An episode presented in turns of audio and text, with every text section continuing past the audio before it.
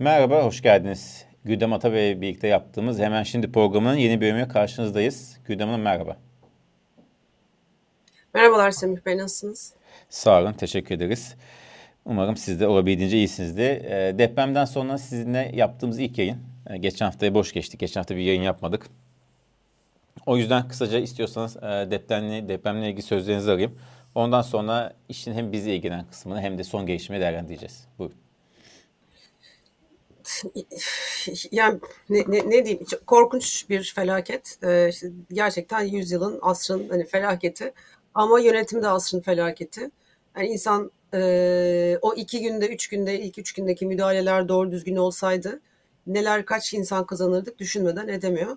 E, dilerim bundan sonra gerçekten hem o günlerde yapılamayanlarla hem de bu inşaatların sorumlularıyla, bunun hükümet bağlantılarıyla her şeyle hesaplaşılır.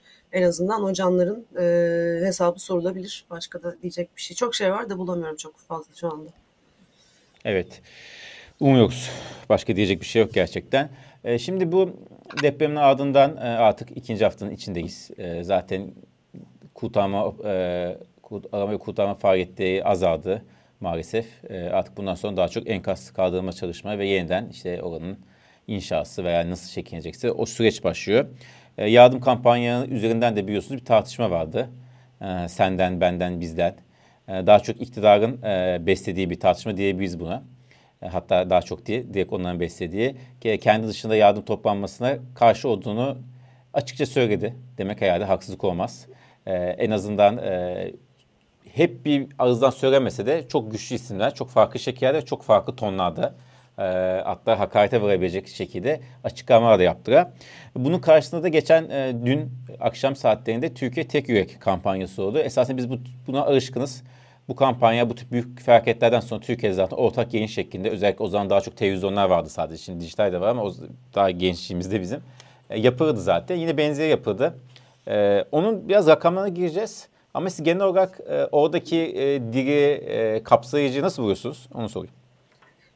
Ya sizin girdiğiniz yerden ben de başlayayım. Ee, tabii ki başta e, MHP lideri Bahçeli'nin e, olmak üzere hatta ilk e, hafta içinde Cumhurbaşkanı Erdoğan'ın yüzünde çok değiş daha hiç yani görmediğimiz kadar belki de öfkeli bir ifadeyle o hesabın defterin tutulduğunu söylemesi Bahçeli'nin sırayla sırayla kelimeleri artık bitmek sizin e, işte bu yardımlar konusunda hem hükümeti devleti eleştirenleri hem de işte bunların organizasyonuna katılanları çok ağır bir dille hakarete vararak değil hakaret ederek e, kullandığı kelimeler böyle bir ortamda böyle bir büyük acıda hepimizin hissettiği bu kadar e, gereksiz insanın bu kadar güzel insanın bu kadar çok sayıda öldüğü bir ortamda.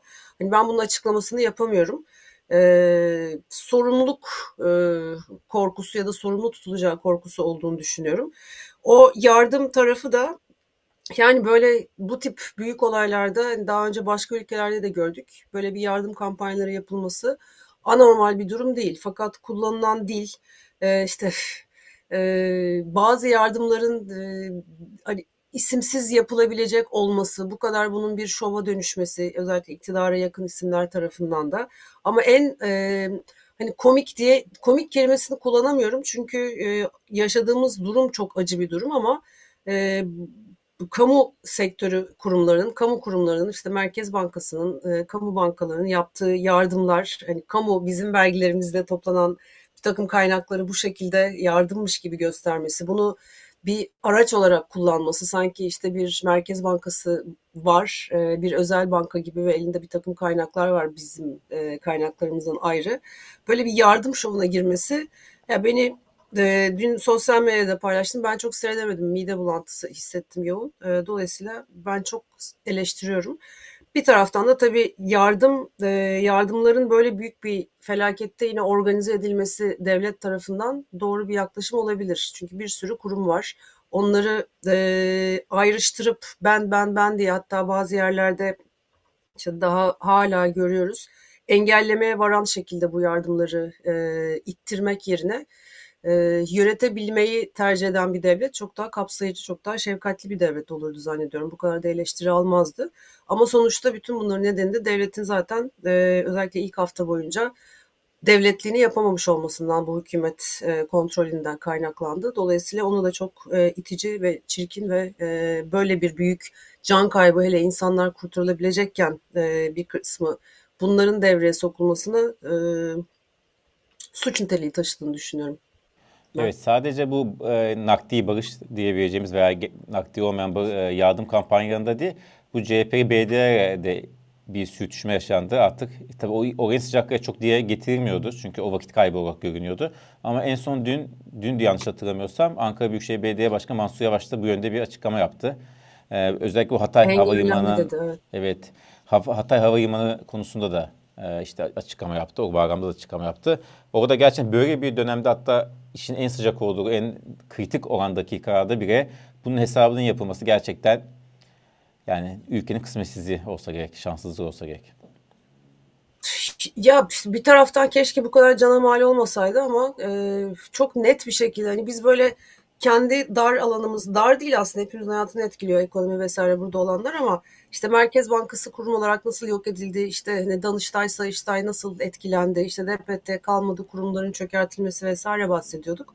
En fazla işte e, malımıza kastedildiğine ya da malımızın kötü yönetilmesiyle sonuçlandı ama böyle ölçekte bir facia e, nasıl işte kurumların içinin boşaltılmasının politize edilmesinin bu kadar beceriksiz, bu kadar işte tek adamın gözüne şöyle bir kaş oynatmasının onayına bakan e, insanlarla doldurulmasının aksiyona geçemeyip karar alma mekanizmalarının devreye sokulamaması, bu çok acil yardımların devreye sokulamamasıyla sonuçlandığını izledik.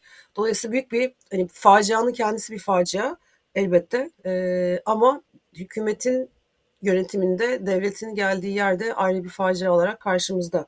Dolayısıyla bu tür yardımların e, reddedilmesi, ittirilmesi hatta işte ilk günlerde siyaset yapmayın, siyaset üstü bir durumu falan denmesi e, bana hiç o günde doğru gelmedi. Çünkü tam da çok siyasi bir konu. Bu can kayıplarının nedeni siyasi bir beceriksizlik çünkü sanırım. Evet. Evet bundan sonra daha çok tartışacak, tartışacaktı. Özellikle de tabii seçim yaklaştığı bir dönemde e, meydanların gündemi ekonomi olacak diyorduk ama artık bundan sonra muhtemelen deprem ve onun çevre, onun çevresinde işte yolsuzluk, rant, e, şehir planlama gibi ve afet hazırlıkları gibi konu olacaktı. Tabii yani bu depremin etrafına her şey koyabilirsiniz. Kötü yönetimini, işte liyakatsizliği her şey koyabilirsiniz. Yolsuzluğu. Çünkü hepsi içinde var bu yıkan şehrin sebebi olarak. 115 Aynen. milyar lira dün toplandı. Açıklanan toplandı demek yanlış esasında söylenen. Ne kadar gerçekleşeceği çünkü oradaki onu biliyorsunuz daha önceki tecrübemizden biliyoruz ki söylenen rakamlar evet. bazen e, olmuyor. Ama 86 milyarı kamu ve kamu kuruluşlarından geldi. En azından onun doğru olduğunu düşünebiliriz. Yani orada bir şey olmaz. 86 milyar kamu ve kamu kuruluşlarından esasında bir cepten bir cebe almak gibi bir şey. 30 milyar da vatandaşlardan, iş dünyasından. İş dünyasının bazı e, isimlerinin yaptığı bağışlar çok konuşuldu. Bir e, İstanbul'da bir ev fiyatı veya vergi affı veya teşvik, yatırım teşvikinden aldığı paranın e, bir senelik denkliğine gibi düşen rakamlar var, sayılar var. O konuda ne diyorsunuz? Doğrusu yani o konu çok kişisel şey bir konu. Şahıs istediğini yapabilir ama genel bir yorumunuz var mı? Ya genel bir yorumum var. Eğer böyle bir liderlik edilmesi düşünüyorsa öyle bir programa çıkıp e, hani bu isimsiz bir bağış da olabilirdi. Orada hani bağış yapan çok büyük bir rakamla dikkat çekebilirdi. İsimsiz olabilirdi, kalabilirdi. Ama eğer hani kurumunun kendinin ismini paylaşıp da bir yardım yapıyorsa herhalde bunun e, kaynak zenginliğine bakarak e, böylesine büyük bir e, olayın arkasından biraz daha yüklü olmasını beklemek bazı kurumlar için mümkün. Mesela işte Cengiz Holding'in açıkladığı işte Cengiz Holding kim? E, CHP lideri Kılıçdaroğlu'nun ısrarla işte bu beşli çete diye üzerine gittiği işte kamudan ihaleler alarak e, bu servetini yaptığını bildiğimiz kurumun hemen ertesi gün işte Ati Alüminyum Anonim Şirket Samsun'daki işletmesine e, Konya'daki onun ardından Konya'daki yatırımı için %100 vergi indirimi alındı e, aldı. 75 milyon lira personel için e, destek aldı. 200 milyon lira enerji desteği e, aldı karar Cumhurbaşkanı tarafından özel olarak açıklandı. Şimdi hani ilişkiler bu boyutta olduğu zaman en azından bu kadar bu Türkiye'nin e, etini, ekmeğini, kemiğini e, ne kadar yiyen insanların biraz daha makul ölçeklerde destek yapmış olmasını beklerdim. Bekler bekler miydim? Beklemezdim ben. Hani çok da bir şey beklemiyorum bu insan tipinden ama e, en azından şov amaçlı olarak bile biraz daha yüksek yapılabilirdi. İşte büyük konut projelerine imza atmış başka holdinglerin hakikaten yaptığı yardım tutarının İstanbul'un herhangi bir satılan bir konut fiyatının altında olması e, çok e, acıklı bence. E, yani dün akşam çok başarılı bir PR çalışması değildi. Özellikle işte konuşmaların, sunucuların tavrı, konuşmalar, e, arada geçen diyaloglar bunlar çok e, bu kadar büyük yine hep aynı kelime kullanıyorum ama bu kadar büyük katmanlı bu kadar çok can kaybı olan bir facia yaşarken gerçekten beni e, böyle içimi rahatsız etti. Midemi bulandırdı kelimesini bir kez daha kullanmak istiyorum açıkçası. şimdi Barış Tatay'ın tweetinde gördüm. Diyanet İşleri ben izlemedim açıkçası söylemek gerekirse de. Diyanet İşleri Başkanı 350 milyon euro bağışladı diye KJ var, alt yazı var. Tabii yani Diyanet evet. Kurumu bağışlamıştı. Kendisinin o kadar büyük parası olduğunu düşünmek bile istemiyorum. E, herhalde o da bir yanlış. O da hoş değil. Ya ona işte emin olamıyoruz değil mi? Hani bir Cumhurbaşkanlığı Koruma Dairesi 3, bin, 3 milyon euro bağışlamış. O da çok konuşuldu. Cumhurbaşkanlığı ya sayı çok ya çok para kazanıyor. İkisinden birisi diyelim. Ee, evet gerçekten. Bir de tabii geri adaletsizliğini gösteren, çok güzel gösteren bir şey değil mi?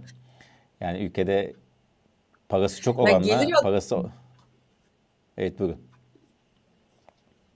Ya evet evet parası çok olanla parası az olan arası hani bir taraf e, hani aç açıkta evini her şeyini kaybetmiş. İşte devletimizin layık gördüğü bir e, 10 bin lira gibi bir para aktarılmaya çalışılıyor. Bir tarafta inanılmaz bir işte kamu kaynakları zenginleşmiş firmalar, şirketler var ama gelir adaletsizliğinin ötesinde takım şaibeli ilişkiler var. Zaten en çok rahatsız eden o. Çünkü gelir adaletsizliği dünyadaki birçok ekonominin sorunu şu anda ve buna daha e, şeffaflık çerçevesi içinde bir takım çözümler bulunmaya çalışılıyor. İşte bugün Elon Musk'ın servetinin nereden kaynaklandığını pek tartışmıyoruz. Servetin çokluğunu tartışıyoruz sadece. Ama Türkiye'deki durum biraz daha farklı. Dolayısıyla asıl e, yine rahatsız edicinin altını çizmemiz gereken bu e, şaibeli durumun ne yazık ki var olması Türkiye'de.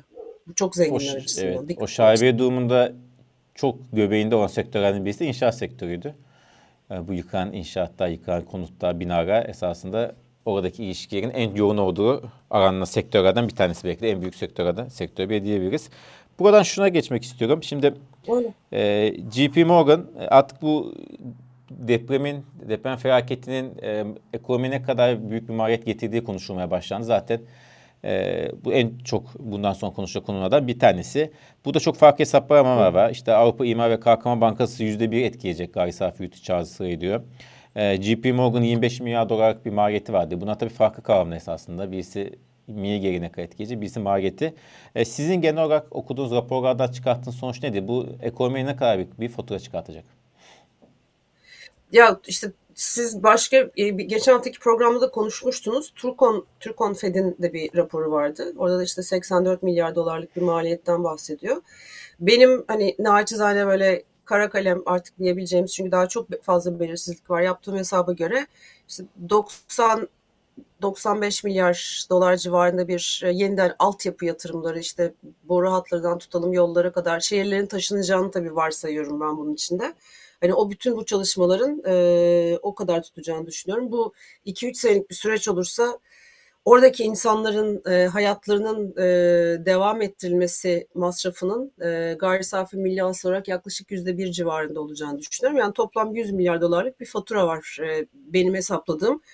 Önümüzdeki iki buçuk üç sene içinde ee, çıkan diğer rakamlar genelde böyle 30-35 milyar dolarla 50 milyar dolar arasında değişiyor sanıyorum altyapı yatırımları harcanması. Buradaki fark herhalde işte nasıl hükümetimiz daha dün Erdoğan açıkladı Mart'ta TOKİ'ler başlıyor. TOKİ'lerin başlaması arkasından bir sene sonra teslim ediliyor. Demek ki o pek etüt zeminleri yapılamadan, pek şehirler taşınamadan bu işler kotarılmaya çalışılacak seçim e, odaklı olacağı için.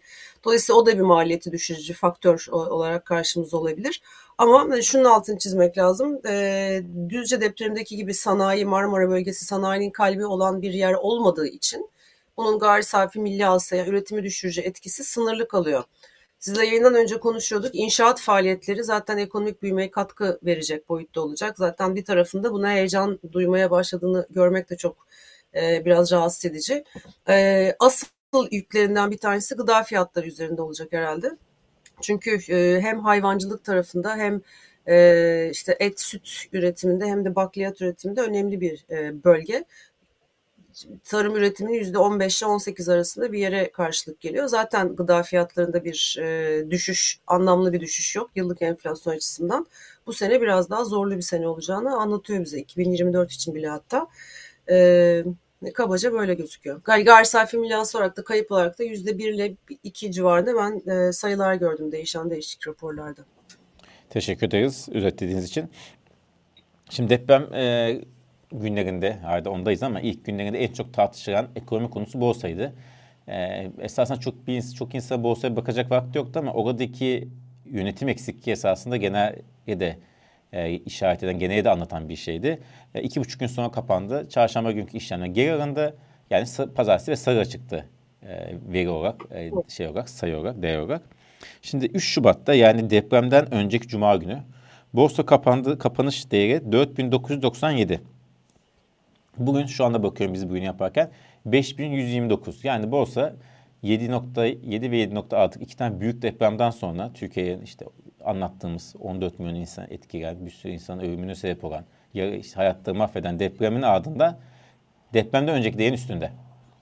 Şimdi bu normal bir şey değil esasında. Çünkü yani ne olursa olsun e, iyi etki yemediği garanti olan bir şey. E, ama işte alınan tedbiri biliyoruz. İşte bireysel emeklilik, bireysel emeklilik devlet katkısı kısmının e, değiş, oranının değişikliği ve farklı tedbir alındı. Borsa açılmadan önce. E, çarşamba günü bu çarşambadan önce. Ve borsa işte iki günde yüzde on üçe yakın hatta daha fazla primlendi.